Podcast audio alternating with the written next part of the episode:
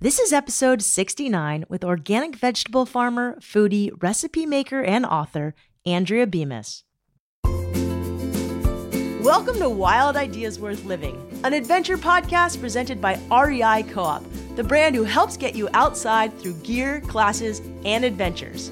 We talk to experts who have taken a wild idea and made it a reality so you can too. From people who have climbed the tallest peaks, started thriving businesses, and even broken records, some of the wildest ideas can lead to the most rewarding adventures. I'm your host, Shelby Stanger, and I hope you enjoy this show.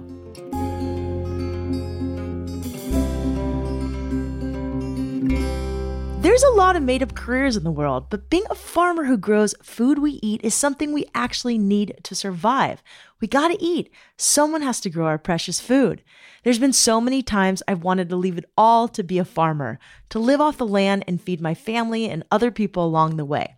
Well, Andrea Bemis and her husband Taylor are doing just that. They're organic vegetable farmers in Parkdale near Hood River, Oregon, and they own a six acre organic vegetable farm called Tumbleweed. Andrea shares how she got into farming, what she would have done if she wasn't a farmer, which is about as opposite as one might imagine, what she's learned from working on the land, the realities of farm life, and how she turned her passion from being a farmer and growing and cooking food into a really successful blog and cookbook called Dishing Up the Dirt. Andrea is a delightful storyteller. She has a great message of having a simple dream and sharing community through food. Enjoy. All right, we have Andrea Bemis on the show. Andrea, welcome to Wild Ideas Worth Living. So excited to have you on. Shelby, thank you so much for having me. Yeah, so a wild idea to be a farmer. I think we all have this, I do, I have this idealistic picture of what it's like to be a farmer in my head and thought I could do it. Maybe you could break it down for us. First, how you got the wild idea to have an organic farm, be a farmer, and sort of the reality of what it's like. Yeah, you know, the long and short is I did not grow up with a farming background. I grew up in the suburbs of Portland, Oregon. Um, but my husband, who I met, gosh, like 14 years ago, um, this past summer, he grew up on an organic vegetable farm in Massachusetts. And when he was growing up, he he had no desire to to go back to the farm and and work the land or take it over. I think growing up in you know kind of the farming world, he was sort of anti-farming. Um, so he moved west as soon as he could. He wanted freedom because I think he could see his family was was tied down to the farm. But we we started dating and we kind of bounced around from my husband's a big time skier. So we bounced around, you know, ski town to ski town. We were in Colorado for a while, Montana, and Oregon. So what ski towns were you in real quick cuz I know there's a lot of skiers. So we were in Aspen for a couple years we were in Montana. In Montana, we actually weren't in a ski town. We were living on a on a dude ranch um, outside of Missoula. Awesome. Very random. And then we were in Bend, Oregon. So we were we were near Bachelor, and we we were loving life. I mean, we were kind of living paycheck to paycheck and living to have fun, which was great. But it started to get a little exhausting, and in me in particular, I kind of I just wanted a little bit more meaning out of the day-to-day grind and I started to get a little bit more into cooking and knowing where our food was coming from and we were actually Taylor's he's my now husband. He was my boyfriend back then, but we every year his father would send us out overnight us a big box of blueberries from their orchard back in Massachusetts and we went for a, a big hike outside of Sisters and we packed up a bag of the blueberries and we were, you know, I don't know, halfway through this hike and dipped into the bag of blueberries. And I just had this, this sounds kind of cheesy, but this like epiphany. I was like, I want something different from my life. I want to go back to where these blueberries were grown. I, you know, I want to get my hands dirty. I want to do, I want to grow food. And I I expressed this to Taylor, and he was like, I've been thinking about this for over a year now, but I never thought that you would be up for, for moving to the farm. he was almost too scared to ask um, or to bring it up. And so we like had this awesome moment of like, let's bail on on life out here. Let's go. Let's go work the land. And he was convinced that his dad, you know, if we called his dad, he knew his dad would be like, yes, you know, you guys have jobs if you if you want them. Um, awesome. And we literally we got off the mount. We got off the mountain. We called his dad. His dad was teary eyed. He was so excited to hear that we wanted to come and, and work on the farm. So we pretty much packed our bags within the week and and and drove east to the vegetable operation out there. So I know you you kind of cut your chops on, you know, Taylor's vegetable farm, which is incredible and lucky at the same time. But I'm sure it was really hard. So I'm really curious, you know, what does growing food teach you? What's it taught you mostly about life? Um, that so well, I will say, backing up, Shelby, I had this like this romantic vision of of working on the farm with with my then boyfriend and his family, and my gosh, we we got out there, and it's a big established farm. It's been there since the '60s, and it's like a crew of there was a crew of 12 to 15 of us Mm. And I had never worked in a garden before. So I was I had no I had no idea what what I was doing and it was the first 3 months. You know when you have that lump in your throat that if somebody's going to ask you how you're doing, you're going to burst into tears. Yes. I I had that lump in my throat for for the first couple months we were there because I I felt like I couldn't hack it. Um, it's hard, hard physical labor, and we got thrown in with the wolves. We followed along with the with the pros and you know asked questions and tried to keep up, but it toughened me up real quick. You know, you you're in charge of hauling all of your own, you know, potatoes or carrots. So you, you know, hundreds of pounds of, of produce and, you know, you don't really ask for help a lot. Um, but yeah, the physical labor was something that I hadn't given a lot of thought to before we we got out there. And in the end, that's actually something that I've learned to love because you just sleep so damn well. And I'm sure that you can like relate to that with like surfing, anything that you do so, you know, till you're physically exhausted. But yeah, you know, we we learned the ropes, we got thrown in with the wolves, but slowly over time, the tasks became a little bit easier. And we got out to the farm in the springtime. Um, so we were spending a lot of time in the greenhouses or out into the field transplanting, you know, lettuces and, and all the greens. Um, but once we started harvesting food, that's when there was like this connection that was made. I could just, I could see literally the fruits of our labor. You know, I was like, God, I, I remember you know, seeding that that head of lettuce in the greenhouse, you know, six weeks ago. And here we are, you know, harvesting hundreds of heads of lettuces and Dan, the salad's gonna taste really good that I'm gonna eat for lunch. Yeah, it's it's a simple life, but it's tough. I mean, the only experience I have was working on a farm in New Zealand and was the hardest thing ever, but I didn't even know how potatoes were ever harvested until I did it. I'd never even seen how onions grew until I saw them. You know, I just seen them at Vons or the grocery store. So I relate a little bit, but I'm fascinated by this farm life because it's something that I've always wanted to do and you kind of did it. So tell me really quickly, how did you go from then owning your own farm and what do you grow now on it? Yeah, so the operation that we were on back east was it was a really large farm it was 60 acres, which in the in the vegetable farm world, 60 acres is, is pretty big. So we decided after we were there for three years, we were kind of yearning to be back out west. How old were you at this time, really quickly? So at this time, um, okay, I'm 34 now. We were 28. Okay. 27, 28. And so we decided that we wanted to to venture out on our own and have a smaller a smaller farm and and kind of be near the mountains. We were sort of missing the mountains and um, and so with yeah three years of farming under our belts, we felt you know, fingers and toes were crossed, but we felt like we we had a good handle on on things. So we packed up our bags once again and headed back to Oregon. And we we landed in in Parkdale, Oregon, which is an hour and a half east of of Portland. Um, and we chose this area mainly because we still wanted to be close to a city so that we would have an outlet for our, our vegetables. I know a lot of a lot of farmers, you know, you end up hours away from from your your largest market, and that just that can be really tough. Um, so we wanted to make sure we were we were close enough to a city, we were close to the mountains,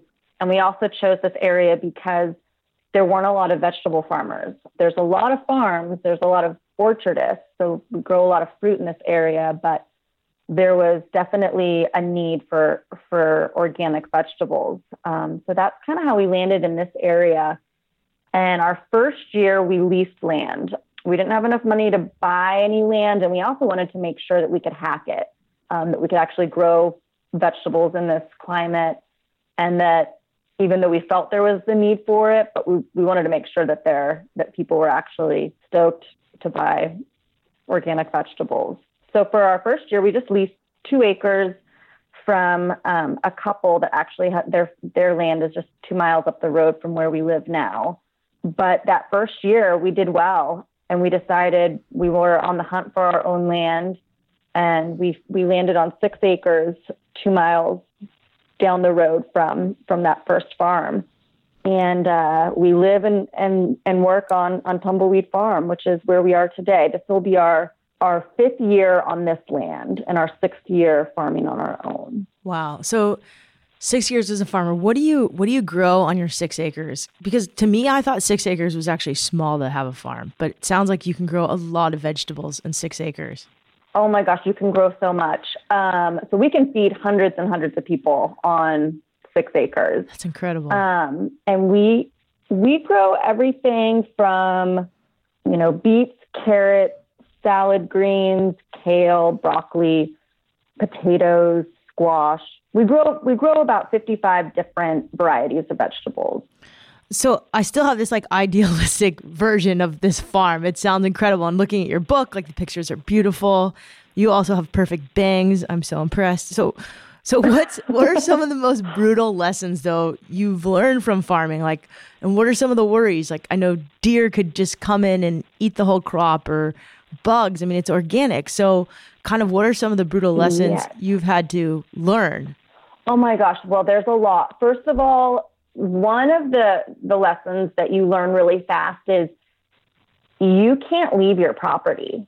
I mean, so the spontaneous life that we used to live that is gone. Um, somebody has to be here pretty much 24 7. We also have animals, we have chickens and pigs, but somebody has to be on premise pretty much all the time.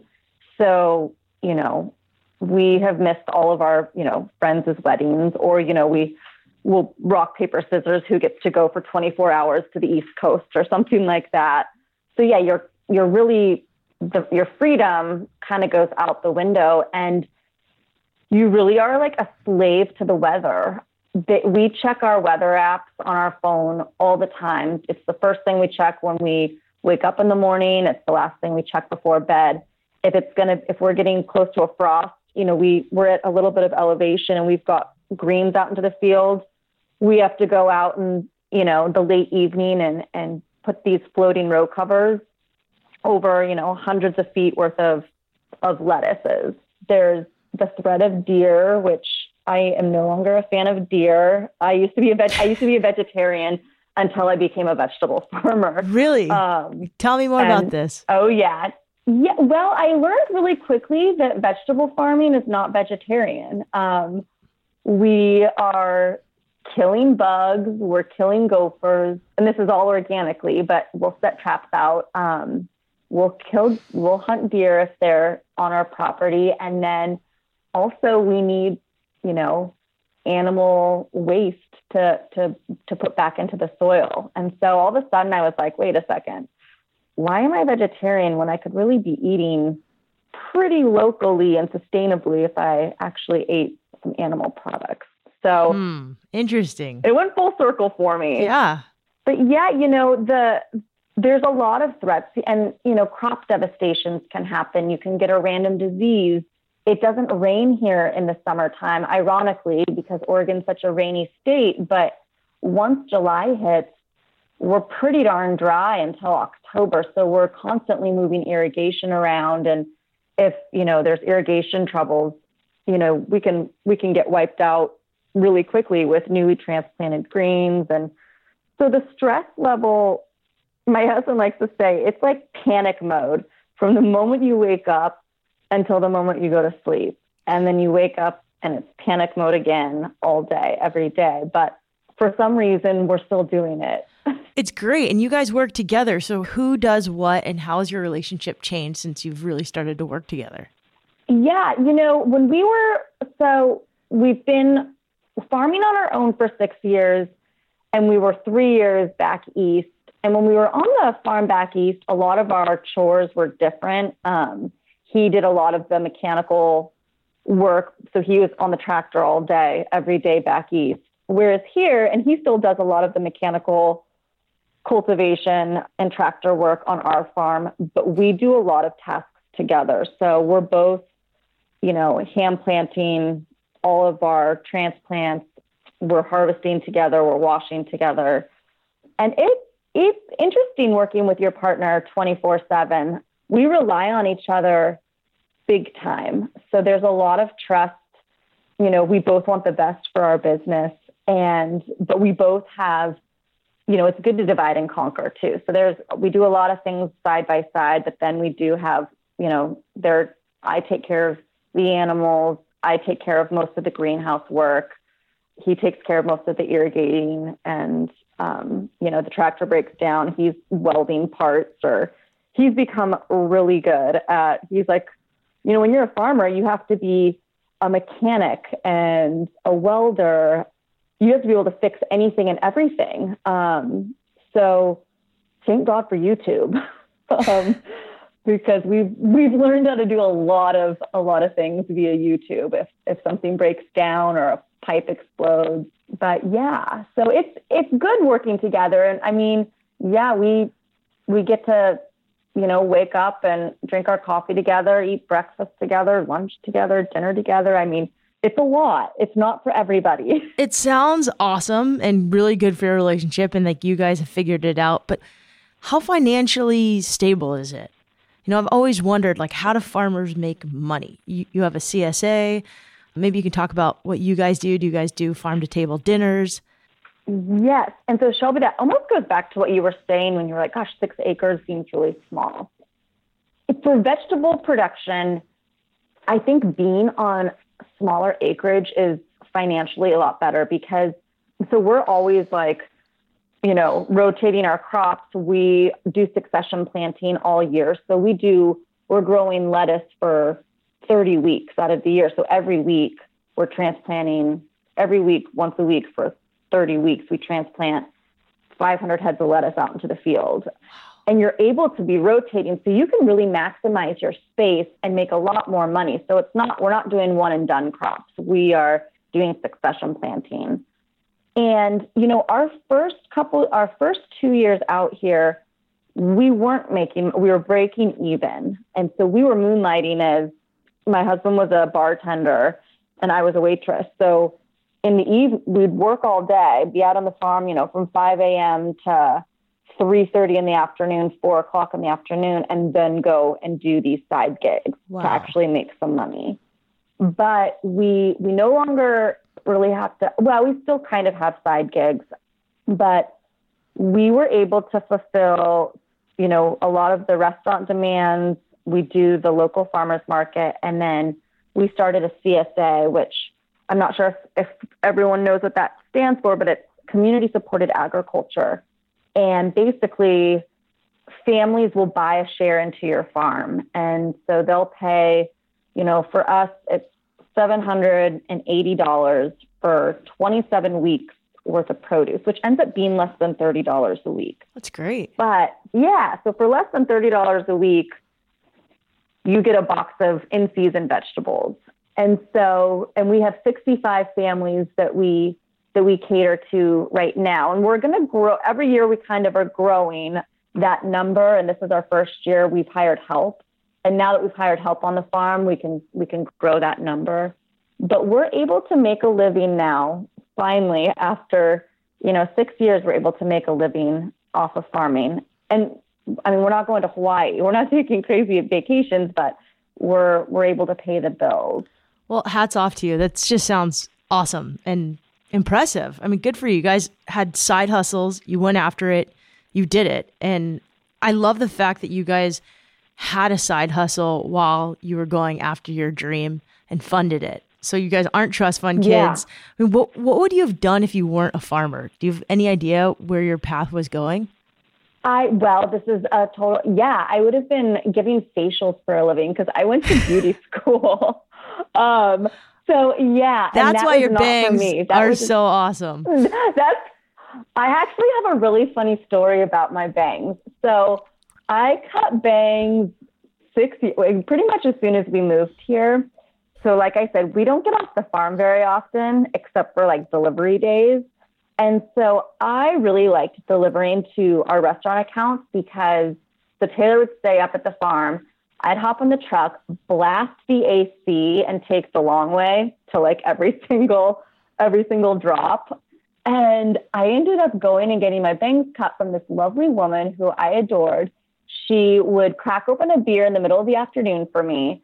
And I was like, God, bangs are kind of high maintenance, so I've got to get these cut every couple weeks. But I have kept the schedule every few weeks when I'm delivering vegetables to restaurants. I will swing in, get my bangs trimmed, have a beer, come back up to the farm, and my husband has no idea. so I love it. It's pretty sweet. I yeah. know you're wondering why are we asking about bangs on Wild Ideas Worth Living, but hey, that that's all part of it. Yeah. Some sometimes you just yeah you gotta you have bangs. Okay, so you were on your way to basically be an esthetician or do facials? Yes, I was. I was on that path, and and I'm so I'm severely dyslexic. So I didn't graduate college. I dropped out after a year. Um, traditional education just is not was not for me. And so, yeah, when I went to beauty school, the most attractive thing for that was that I'd be using my hands. Mm. And so, giving facials, I did that for a couple years. I wasn't into it, but it also allowed us you know, I was doing that when we lived in Aspen. I was doing that when we lived in Bend. I could move anywhere with that yeah. with that trade. But yeah, I definitely do not need to to touch another another person's face for the rest of my life. We're going to take a quick break to hear from our sponsor. When we come back, Andrea shares how she got a book deal and launched another career around her passion for cooking as well as the amazing things she says and does to start her day. This episode was brought to you by Outessa, a series of outdoor events designed for women who long for a life of discovery. So, whether it's committing to a three day weekend retreat on a mountaintop or an energetic one day outdoor festival featuring female artists, music, and speakers, Outessa has your outdoor aspirations covered. The great thing about Outessa is women from all walks of life come to connect or even reconnect with themselves and each other in the outdoors. I'll be at some Outessa events this summer, and I'm really stoked to be part of this amazing event series.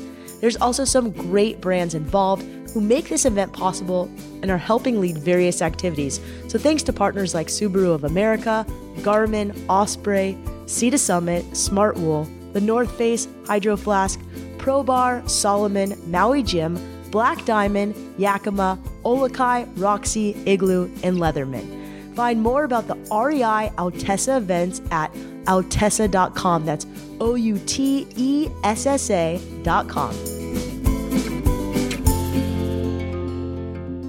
You know, you became this amazing cook and you have this great book, Dishing Up the Dirt, sitting on my kitchen table. I was like last night, I was like, Johnny, I'm done being vegan. Johnny's my partner. I was just like, I'm looking at these recipes and I was like, I'm done. It's so depriving. Like, look how good all this food looks. And I know a lot of your dishes are vegetarian and vegan, but it's just beautiful. So let's talk about how you transitioned, you know, to cooking because that's really attractive to to a lot of listeners. You know, cooking from the farm to the table. That's pretty in right now. Yeah, you know, that happened for me mainly because when we were back east, we were growing all of these vegetables that I had no idea. Uh, you know, I didn't grow up eating beets and rutabagas and turnips. Yeah, beets. Like, what do you do with them? And kohlrabi. And kohlrabi. Oh my god! Well, I'll tell you, I got no, I've got hundreds of recipe ideas. Yeah, I just I had no idea what these vegetables were. We were breaking our backs growing them and harvesting them. So I kind of made a promise to myself that if I was going to ruin my physical body farming, that I would at least eat well and learn to and learn to eat these particular vegetables. So it was trial and error in the kitchen. Um, and farming is really monotonous. So you can be out in the field, you know, thinning beets for hours. And so I just start dreaming up, you know, what I'd cook at home. And maybe the beets were in the field next to the fennel. And so I'd be like, I wonder, you know, maybe I'll make something with beets and fennel. Maybe I'll roast beets and fennel together and, and put them on a pizza or, you know, make a, a risotto with beets and fennel. So I just started to play around with flavor combinations when I was out in the field, just kind of fantasizing what we'd eat for dinner. And that's kind of how the cooking came about. Again, I did not know what I was doing at first, but but it was really fun to experiment with with new to me vegetables and to learn that that vegetables when they're fresh and and grown, you know, organically, they're, they're really, really delicious. So even vegetables I thought that I hated, I, I really had never eaten the real deal. So uh, I had a lot of time on a day-to-day basis to, to dream about what will be whipping up in the kitchen for dinner. So then you ultimately started this blog, Dishing Up the Dirt, that became a book. And you, at some point, started taking pictures of food and the recipes and concoctions you'd make did you have photography skills? Did you kind of YouTube it? You know, what was your tactics and how did this come to be? Yeah. So I guess two things. One is once we broke out on our own, I knew that in order to get people to, to buy certain things at the farmer's market or for our CSA members to want to sign up and join our CSA again, they would need to know like what the hell to do with some of these vegetables. And ironically, we're really good at growing the not so popular vegetables, which is kind of a bummer. I wish we could be growing like, you know, all this other, you know, traditional stuff, but we grow we grow a lot of traditional stuff, but we also grow, you know, a lot of those more vegetables like kohlrabi. Kohlrabi. And, I was just gonna say that's so weird. Kohlrabi. Maybe yeah. Give us a recipe with kohlrabi at the end too. It'd be great. I'll get I'll give you a recipe at the end because it's one of my favorite vegetables. But yeah, I just I was like, we need to give people an idea of what to do with with a lot of this stuff. So I, you know, I had my blog and I started creating recipes with, you know, a lot of the vegetables that we were growing. And then I also was like, I'm not, I'm so visual. So I'm like, no one's gonna cook a recipe for kohlrabi if they can't see what the finished dish looks like. So I started to um, play around. You know, at first I was taking photo all my food photos with my phone, and then back to YouTube. Thank God for YouTube. I got a nice camera. I inherited my husband's grandfather's camera, and he had a nice, oh, that's so nice. Canon, and so I like. Yeah, it was a, it was a sweet score, um, but I didn't know how to use it. So then I just YouTubed, you know, food photography, Canon, and um, and started to play around. I got a lot of food photography books and and really just that was another thing that I kind of moonlighted. I would geek out at night and and play around with with my camera and um and playing around with, you know, plating plating food to try and make it look pretty and appetizing so folks would want to cook and eat eat the the recipe or the food that we were growing. I, I love it. I we did a podcast with Eric Wolfinger, who's a pretty famous food photographer now, but he started taking pictures of surfing. And then he traded bread baking lessons for surf lessons with a guy who ran Tartine, this famous bakery in San Francisco. And now he's done like 40 oh, yeah. food books. It's it's wild, but food photography is your book is so beautiful because it shows you guys in the farm like you and Taylor in Oregon and then bringing this food to life. So we'll put pictures of this, at least on our Instagram for Wild Ideas Worth Living. But it's awesome. So let's talk about how you got a book deal because I think there's a lot of people listening who are like, I'd love my blog to get picked up by someone at HarperCollins and become a book. And we have a friend who's a publisher at HarperCollins. So I kept seeing your book on her Instagram and I was like, wow, it looks beautiful. And I, it was just last week where I finally was like, oh, that's Andrea. It's really cool. so maybe tell us how, yeah, how'd that happen? Yeah, you know, um, I had never really, when I set out, you know, my blog has been, my Dishing Up the Dirt website has been around for, gosh, almost nine years now. Um, and I never had this end goal of, of writing a book. Um, to be honest, that sounded absolutely daunting. But I got approached by a literary agent who had been following my website for some time, and she approached me and said, "Have you have you ever thought of about writing a, a cookbook?" And I said, "You know, not really. Um, you know, but you know, that's like it's flattering, and it, it kind of excited me, um, you know, to think about it." But the more I thought about it, I said, if I'm going to write, go the, you know, if I'm going to publish a book, I definitely want to tell this farming story. I wouldn't just want a cookbook that's strictly recipes because I just felt like there was a story to be told, our farming story and how we got there and, and what it's like to, to really like live and work on a farm. So she loved that idea. And, and also the daunting part was too i had to create all new content so like the recipes couldn't be off mm. my website it all had to be That's hard. it all had to be new yeah so it was kind of a crazy year but i i ended up getting a deal with harper collins um, i was thrilled and like i said going back to i'm dyslexic so i have a really hard time reading but writing i can i can do a little bit more easily but it was being it was so hard to be organized. Um, it was a lot of work. I mean, writing a book is a lot of work. Yeah. But I'm really proud. You know, it, it was about a three year process. So anyone that thinks that like you get a book deal and then your book comes out six months later, no, it's typically it's typically a two to three year process. Um, and mine was mine was about three years from when I when I kind of got approached to when we signed the deal to when the book um, was published. I'm really, really proud of it. I think that it turned out really well. And yeah, I still kind of can't believe it's out in the world. Oh, it's beautiful. So, Dishing Up the Dirt by Andrea Bemis. You'll have to check it out. We'll put it all over the show notes. I want to go back to this original question. Well, first of all, do you guys do farm to table dinners at your farm, or is that something you'd ever do? We we did one this last fall, and it was absolutely awesome, but it was a lot of work. a ton of work. That's what I've heard. So there's a lot of local farms in San Diego trying to do that, and it's it's a lot of work. And there's one farm, there's one company doing two farm tables and a microphone, and they're doing speaking series events at these farms, which is really cool. So you like hear a oh, really cool that. speaker, and then you you eat at the table from at a farm like yours, where you guys would cook the food. Sounds like a lot of work. So any advice to people who want to be, you know, want to be farmers like me or even want to be gardeners? Like, where do we even begin? Can we intern on your farm or someone else's farm?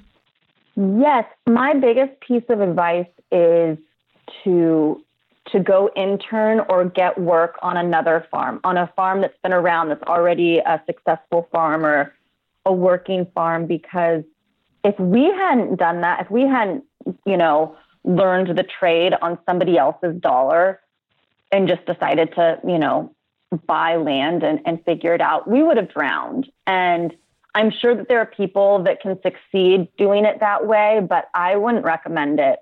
We got a good a good taste of of what it would be like to be on our own, working for somebody else. So my yeah, I would definitely there and there's a lot of um, resources out there too. There's programs that will set landowner, you know, if you want to also land is super expensive. That's one of the hardest parts about yeah. farming. So even if you know you can hack it, it's just it's finding affordable land. But there's actually a program, and at least in Oregon, I'm sure, and I'm sure if you Google this, if folks Google this, they'll find it in their areas. But it's called iFarm, Okay. iFarm Oregon. But that's how we found the land that we leased. So it matches landowners with farmers. So Mm. you know, if people have the land but they're not farming it, most people want their land farmed anyways because they get the tax break. Ah, and it's a great way. Yeah, so it's a great way for for farmers, aspiring farmers, to work on to work the land, but they're not making that huge investment. So that's that's you know one way of getting in the door, and also so that you're not out. Land is so much cheaper the further away you are from a city, but that you have to remember it's like, well, who's going to be buying this? Um, if we, you know, if we live four hours from from a major city or a major town, you know, is that going to financially somebody's going to have to be driving this there, you know, at least once a week, and you know, you kind of have to figure all that out. So being able to find land in an area where there's a population is is big. Yeah, we've been looking at Maui, but I don't know.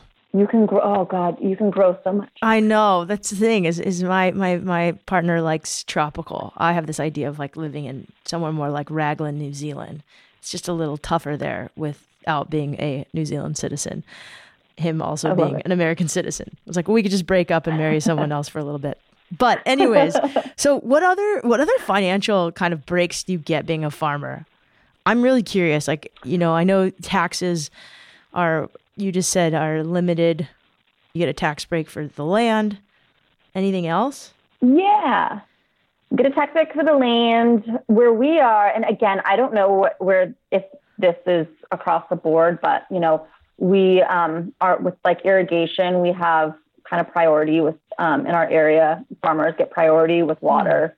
Um, and we kind of get, I know God, California is in a totally different boat, but we are lucky enough, we kind of get unlimited water. Um, and then, you know, there's a lot of financial aid for, or like a lot of grants for like infrastructures. So, like, Interesting. if we want to put up another greenhouse, which we were looking into putting up another greenhouse, you can get grants for that.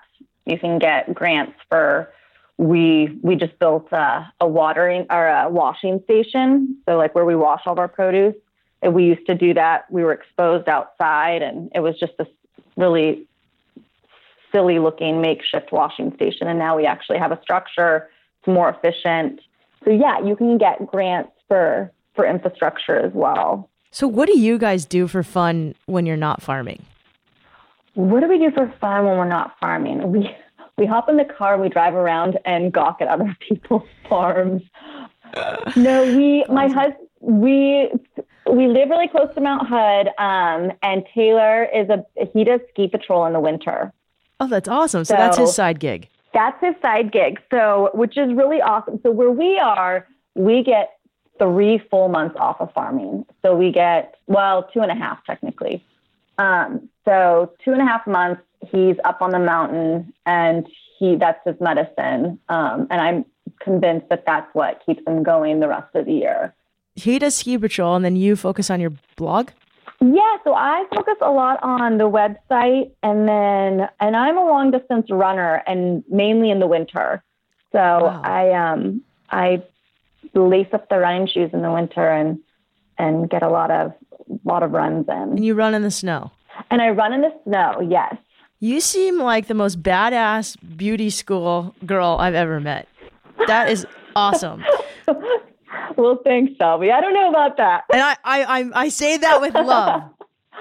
You know, I'm, I'm really curious. So you have this really good social media presence as well. And I know there's brands who partner with you. Any advice to people who, you know, kind of want to have a social media presence and then they want to partner with brands about their passion, whether it's farming or whatever other wild ideas they have? Yeah, you know, and the social media, it that's that's a really big important part of our business actually. It I think with social media, it's important to be consistent um, and relevant, but especially if you're going to partnering with certain brands, I think it's really important to be consistent with what your vision is on social media. Like, what's your message? What what's your business? Or you know, staying true to what the core value of of what you're why you're there because if you're all over the place which i you know i know a lot of folks you, you kind of dabble a little in this or a little of that. I think that brands really want to see what is your main what's your main mission and staying true to that and also to part to not get so hungry and partner with a whole bunch of random brands because i think people also see that and they're like eh but if you if you're partnering with brands that are in line with with your core values i think that you can kind of be a little more selective with who you work with but i think in order to grow your your social following is is to fo- first of all follow folks that you you are really inspired by and people that you're not inspired by but you're following them maybe just because they have a lot of followers or I don't know. I say get rid of everyone that is making you not feel great. Mm, it's good advice. Yeah, because you know when you're like scrolling through and you're like, oh, this isn't really making me feel good, or I don't buy that, or I don't know.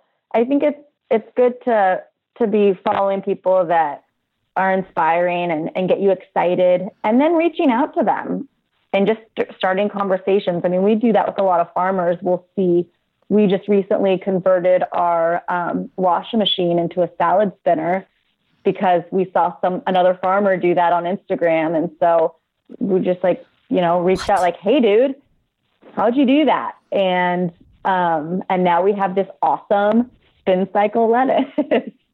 so that is so cool. Yeah. So just, you know, following people that that inspire you and then to try and trying and connecting with them. I like I'm blown away by the washing machine now as your salad spinner. That sounds like a way better use of a washing machine than just washing clothes. Totally. So I'm curious, you know, you guys are really productive. You do a lot in one day. You know, any routines that you do every day that make you the most Andrea that you just love to get in in the morning, especially. And I know your morning starts at like before the crack of dawn. I love I like dream of my morning cup of coffee when I'm still lying in bed at night. So the first thing that we do in the morning is have our cup of coffee. You know, it's still dark out typically when we're drinking our coffee, but that's just like the most peaceful time of the day is is drinking the cup of coffee before the chaos starts. And then and then the other thing is, you know, we work our tails off sort of all afternoon and evening, but then we are big happy hour people. So we'll crack open a beer at the end of the day. And once that beer's cracked, then it's like, okay, we're we're clocking out. Because you can we could be working until you know, the work's never done. And it's hard to find those boundaries of like, it's time to call it a day. We're not going to be any more productive if we keep working. So that cup of coffee in the morning and that that beer in the in the evening are the two things that we look forward to every single day it's simple. The simple life. Um, but yeah, that that to me is like more exciting than like traveling to Hawaii. I'm like, I just need my coffee and beer. Yeah, I actually heard you say that on on Gale's podcast, She Explores, which is one of my favorite podcasts. She asked you about dreams, mm-hmm. and you said, you know, your dream doesn't have to be lofty; it can be just. You want to talk about that rather than me butchering it and trying to repeat it? Yeah, on, I was just interviewed on She Explores, and we were kind of discussing the the topic of can you change your dreams, or you know, how do you get to this your dream? And I that that question just started to like I was overthinking it, and I was like, God, what is my dream? And I kept thinking so big, like, oh man, should I, you know, do I want to travel the world or I don't know. And then I was like, you know, I think that I'm living my dream, even though it's not glamorous. But I think for me, it's it's the simple. It's the promise of a cup of coffee every morning, and the promise of clinking glasses with my husband and dog at the end of a hard day. Um, it's kind of those little those little daily moments that really don't seem that exciting, but in the end, those are when I'm the most happy. And so I feel like that is my dream. I just I want to be happy in these small moments and not try and reach for some some crazy some crazy dream that there's nothing wrong with reaching for or striving for a crazy dream, but I just I don't think I have that. I think that my crazy dream is is what I'm doing. Yeah, it sounds like you are living your dream. And I appreciate you saying that because I think this show has confused a couple of people. Some people have been emailing me saying, hey, you know, some of these wild ideas are so wild and out of reach.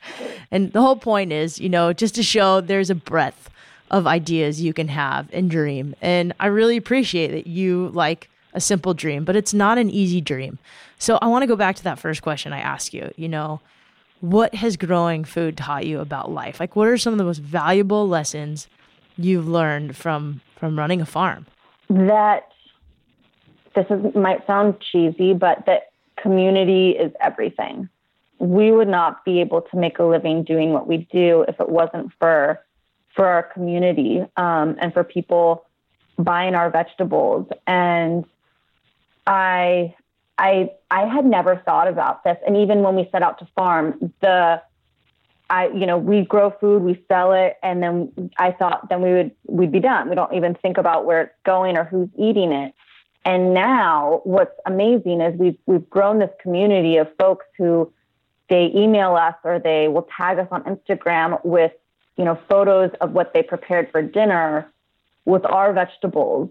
And it is so rad to see our our food mm, you know turn into this beautiful meal on somebody that was a stranger that we didn't know you know a couple months ago and now they're cooking our food and feeding it to their families it's so powerful and it it really does it keeps us going you know when the going gets tough we just think of our our customers and and the folks who are supporting us through through thick and thin. And I think I said this on Gale's podcast, but you know, we'll get text messages from CSA members when it's 100 degrees outside and you know, they'll people will say, you know, I'm in my air conditioned office and I'm thinking of you guys today.